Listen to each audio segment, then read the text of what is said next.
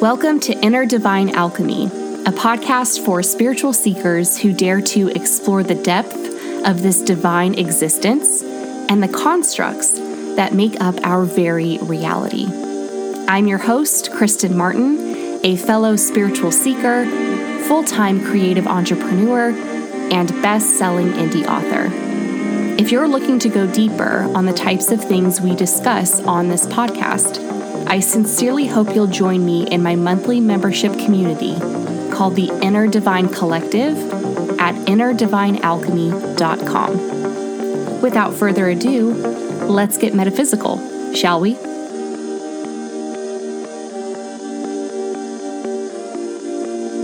Hello, my loves. Welcome back to the Inner Divine podcast. It is actually the same day as I recorded the last episode because, funny enough, that episode was recorded right after I got out of the shower. And this episode is being recorded right after I finished cleaning up for dinner and doing the dishes. So, when I say that water is a conduit for the divine to really channel through you and speak through you, and also that doing really kind of mundane, routine things, that that's a time for you to be in the receptive mode. I am not kidding. so over the last month, I have been doing live streams and Q&As for my community called Write 50K in 30 days. And as I'm recording this, we are in the throes of NaNoWriMo right now. And so I have a little bit of a podcast for the writers out there, for the creatives out there. But I really think that what we're going to talk about today can spread into or bleed into, if you will, pretty much every aspect of your life because it's about perfectionism. So one of the common themes or I guess you could say the common questions that came up during these Q&A live streams was what if you feel like your writing just isn't good enough. Like, what do you do if you have so much doubt, like crippling self doubt, when it comes to your ability to write, to write anything good, to be creative and to come up with solutions to plot holes or really just to to create to write anything in general what if your self-doubt is so crippling that you can't do it and so comparison really comes into play here, but I think there's this underlying theme of perfectionism as well, where you have an idea in your mind, whether it's the way another writer writes, another author writes, or a certain style in your mind that you feel like is just the epitome of good, solid writing, worthy writing and you feel like you can't measure up to that standard or like when you read back what you've written it just isn't matching up with that standard with that expectation that you have in your head. And on this podcast, we have talked a lot about expectations and how dangerous those can be because that can really stifle our natural flow and our natural talent and creativity when we're always in this self critiquing mode. So, the way that I responded to that question in the live stream was good enough for who? Or I guess good enough for whom? See, I'm not even, I don't even know if I'm using the correct version of who or whom. That's something I always have to look up on Google because I'm not perfect. I am a writer and I'm not perfect. I still have to look up how to use lie and lay, okay? So no one, that's what I'm trying to say. No one is perfect. But to me, in my mind, I was like, well, a good writer would know the difference between those two. And a good writer would know when to use like past tense or past participles or whatever. But that right there is this weird standard that I just brought up that has been subconscious because as I was thinking about that, as I just said, who, according to whom, I believe is not good enough for whom is probably the correct way to say it. I subconsciously just pulled up a standard that I have for what someone who like is supposed to be a writer, like that's something that they should just know. And when you think about all of the things that we're quote unquote supposed to know, I don't, our brains don't even function at the full capacity. I don't, I can't remember what the percentage is because again, my brain is not at full capacity, but we don't use the full capacity of our brain. And so the information that's kind of at the front of our awareness, the seat of our awareness, is usually what we can grab at first. So you feel like your writing's not good enough. Who says it's not good enough? Like, who is this person? Who is this standard? Or I guess, what is this standard? What is this expectation? Who is this other author, this other writer? Like, what is the expectation in your mind? And why? Why is that the expectation? Why is that the standard?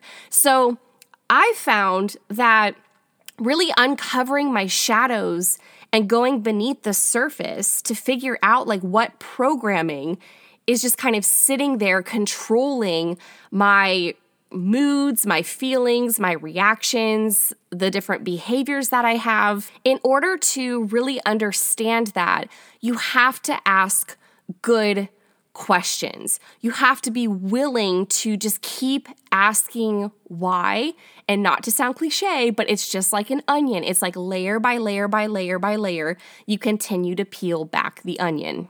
And so, one of the other things that I mentioned on the live stream was how I've been able to see my writing and my style as a writer evolve over time because I published, I've published books over the past six years.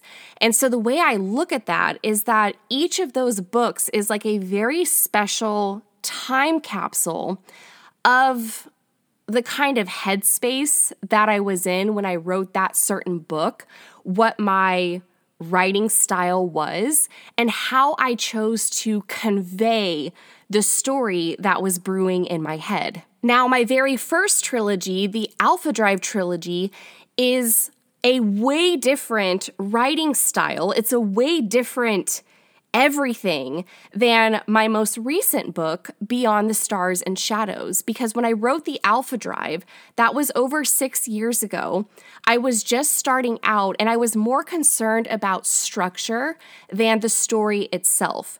This isn't to say that I don't think The Alpha Drive is a great story because I do. I think it's a really, really good story. But as I was editing it, I was more concerned about the structure and like the rules of writing and grammar and punctuation and not using slang and those kinds of things. I was more concerned about the structure of the story than the story itself. Obviously, now that I'm like 10 books in, I have a completely different perspective on that. And so I'm not so much concerned with the structure of the story or if I quote unquote break the rules because I found that the books that I most enjoy reading are the ones that do break the rules because it's unexpected, it's a twist, it's a surprise, it's something new, it's innovative, it's inventive, it's creative. And that to me is what art is all about. And writing is a form of art. So, to answer the question, how do I overcome my crippling self doubt? How do I overcome perfectionism? Because to me, they are interlinked. Is to answer that with another question. Because again, the, the root of all shadows can be found by just continuing to answer your questions with a question and keep digging deeper and deeper and deeper. And that question is do I want a time capsule of perfectionism? Or do I want a time capsule of growth and authenticity and a time capsule of me, the true me and my true abilities at this moment in time? And that right there is a little bit of a trick question because we all know that perfect does not exist perfect or your view of perfect is based on a perception that you have cultivated based on your past experiences, your circumstances, your standards other people and what other people have said to you, what you've learned over the years, that is, there is no such thing as perfect because everything in this world is subjective. And I say that from a more multidimensional existential point of view because some people will be like, the very logical left brain people will be like, facts are not subjective, facts are objective. And I'm just like, we made up the facts. humans made up the facts, and humans, as we know, are flawed. We are inherently flawed.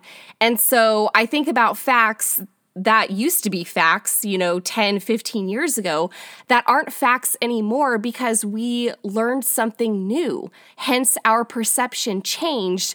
Hence, the fact is never actually a fact. It is, it's subjective. That's why I say that everything is subjective because it cannot be objective as long as humans are the ones that are creating the facts because humans are inherently flawed. So, whenever you're doing anything, creating anything, attempting something new, or crafting, or just whenever you're going about life in general, right? Because I feel like self doubt and perfectionism creep in at the weirdest times and they leak into our lives in the weirdest ways. I hope that you'll be able to just pause for a second to gain awareness of the situation and of the circumstance or the situation that you currently find yourself in and ask do I want this thing, this creation, whatever it is you're doing, do I want this to be a time capsule of perfection? Or do I want it to be a time capsule of authenticity?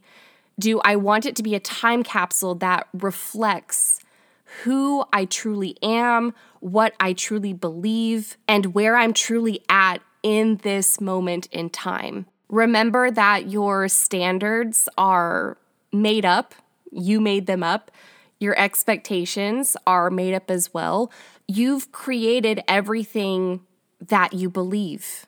You've you are the one who has created your belief system. And so if something is not good enough, then ask yourself, why is this not good enough for me? Why do I think that? How did I come to think that? And then once you remember that perfection is just an illusion, then whatever you're doing in that moment, whatever you're creating, whatever you're writing becomes this really special moment in time that is yours and only yours. Personally, as someone who has been writing and publishing books for six years, I can honestly say you know, hindsight's 2020, that I'm so happy that I published my books the way that they were written to begin with. They're true to who I was at the time that I wrote them.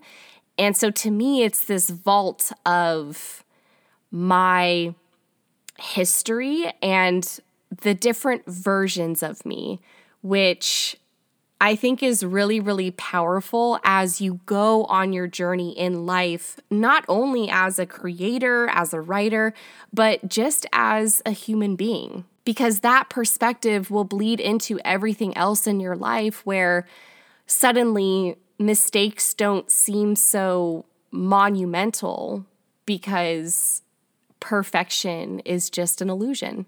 So that is it. That is all that I have for you today for this episode. I really hope that you enjoyed it.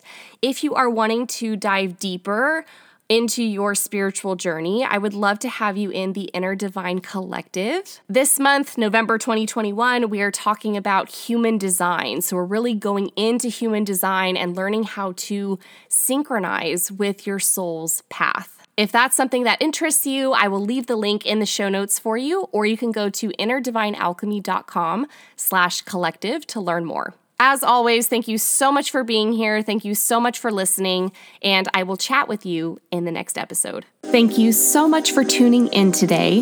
For more beyond this podcast, make sure to check out my website at innerdivinealchemy.com and give me a follow over on Instagram at innerdivinealchemy. Don't forget to check out the collective, where we have monthly themes on all things metaphysical and spiritual. I'll chat with you all again very soon.